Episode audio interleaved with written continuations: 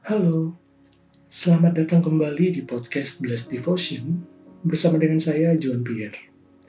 Dalam episode kali ini, saya rindu untuk membagikan sebuah perenungan firman Tuhan yang diambil dari 2 Timotius 4 ayat 1 sampai 8. Penuhilah panggilan pelayananmu.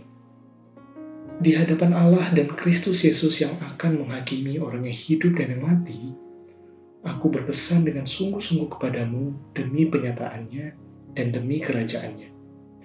Beritakanlah firman, siap sedialah baik atau tidak baik waktunya. Nyatakanlah apa yang salah, tegurlah dan nasihatilah dengan segala kesabaran dan pengajaran. Karena akan datang waktunya, orang tidak dapat lagi menerima ajaran sehat. Tetapi mereka akan mengumpulkan guru-guru menurut kehendaknya untuk memuaskan keinginan telinganya mereka akan malingkan telinganya dari kebenaran dan membukanya bagi dongeng. Tetapi kuasailah dirimu dalam segala hal. Sabarlah menderita, lakukanlah pekerjaan pemberita Injil, dan tunaikanlah tugas pelayananmu. Mengenai diriku, darahku sudah mulai dicurahkan sebagai persembahan, dan saat kematianku sudah dekat. Aku telah mengakhiri pertandingan yang baik Aku telah mencapai garis akhir dan aku telah memelihara iman. Sekarang telah tersedia bagiku mahkota kebenaran yang akan dikaruniakan kepadaku oleh Tuhan, Hakim yang adil pada harinya. Tetapi bukan hanya kepadaku, melainkan kepada semua orang yang merindukan kedatangannya. Perikop ini berisikan pesan-pesan akhir dan permintaan Paulus untuk Timotius serta refleksi pribadi Paulus tentang pelayanannya. Paulus meminta Timotius untuk terus memberitakan firman kepada orang banyak, baik atau tidak baik waktunya. Melalui kata-kata yang Paulus gunakan dalam ayat 1 dan 2, kita bisa melihat betapa besarnya urgensi dari pemberitaan firman ini. Masalah pengajaran yang benar ini bukan hanya berbicara soal doktrin yang mempengaruhi aspek kognitif, namun pengajaran yang sehat ini juga mempengaruhi karakter dan moralitas seseorang. 2 Timotius 3 ayat 16 Segala tulisan yang diilhamkan Allah memang bermanfaat untuk mengajar, untuk menyatakan kesalahan, untuk memperbaiki kelakuan, dan untuk mendidik orang dalam kebenaran.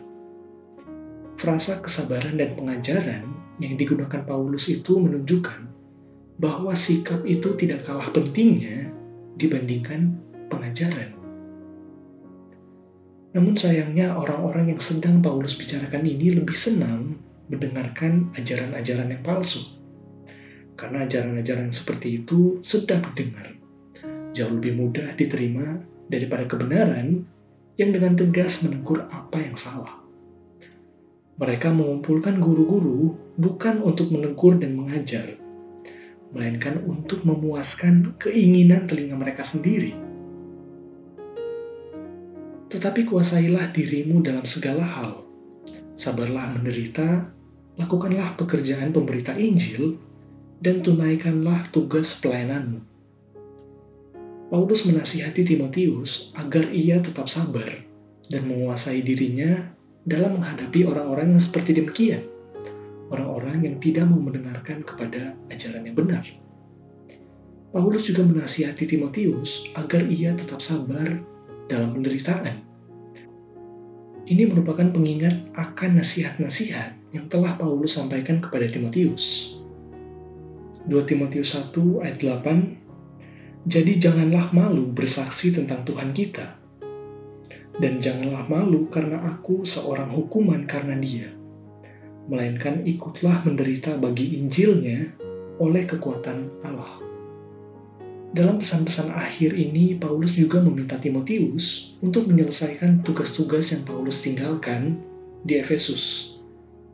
Hal itu bisa kita lihat dalam Kolose 4 ayat 17. Paulus kemudian melanjutkan pesannya dengan sebuah refleksi atas kehidupan pelayanannya. Melalui kata-kata yang ia gunakan, sudah jelas bahwa Paulus tidak mengharapkan untuk hidup lebih lama lagi. ia menggambarkan kematiannya bagaikan korban curahan di zaman perjanjian lama. Itu bisa kita lihat dalam Imamat 23 ayat 13. Hal ini pernah dikatakan Paulus dalam surat Filipi pasal 2 ayat 17. Namun dalam Filipi, Paulus berkata, Tetapi sekalipun darahku dicurahkan pada korban dan ibadah imanmu, aku bersuka cita, dan aku bersuka cita dengan kamu sekalian. Sedangkan dalam 2 Timotius 4 ayat 6, Paulus berkata, mengenai diriku, darahku sudah mulai dicurahkan.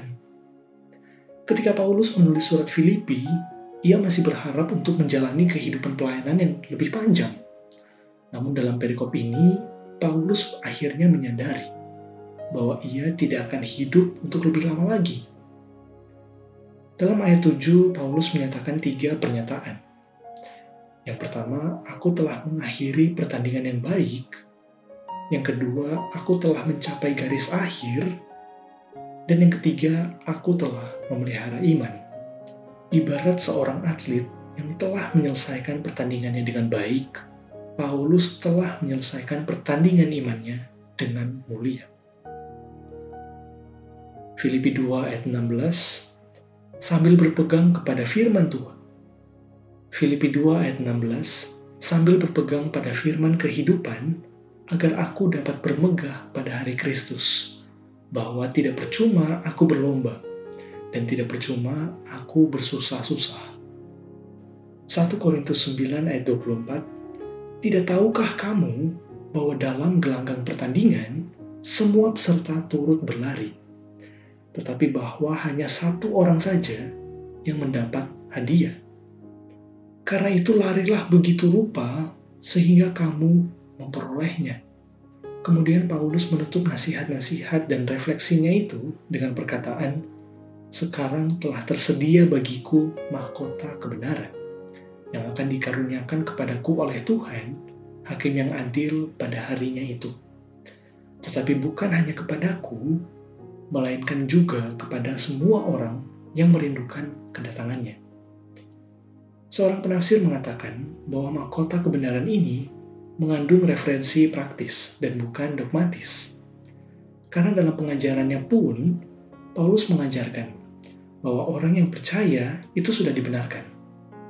Jadi makna dari mahkota kebenaran ini itu seperti sebuah upah yang diberikan kepada orang-orang yang hidup dalam kebenaran.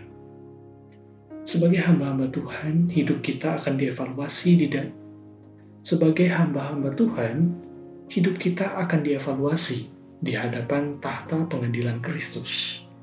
2 Korintus 5 ayat 9 sampai 10. Sebab itu juga kami berusaha, baik kami diam dalam tubuh ini maupun kami diam di luarnya, supaya kami berkenan kepadanya. Sebab kita semua harus menghadap tahta pengadilan Kristus, supaya setiap orang memperoleh apa yang patut diterimanya sesuai dengan yang dilakukannya dalam hidupnya ini, baik maupun jahat. Paulus menekankan bahwa kita harus menghidupi kehidupan kita dengan menanti-nantikan kedatangan Tuhan. Menanti-nantikan hari kedatangan Tuhan. Tetapi bukan hanya kepadaku, melainkan juga kepada semua orang yang merindukan kedatangannya. Saudara-saudara, zaman yang kita hidupi sekarang ini memang bukanlah zaman yang mudah. Ada banyak ajaran-ajaran yang palsu yang keluar dari mulut orang-orang yang tidak bertanggung jawab. Mereka menciptakan kebenarannya sendiri untuk memuaskan keinginan telinga pendengarnya.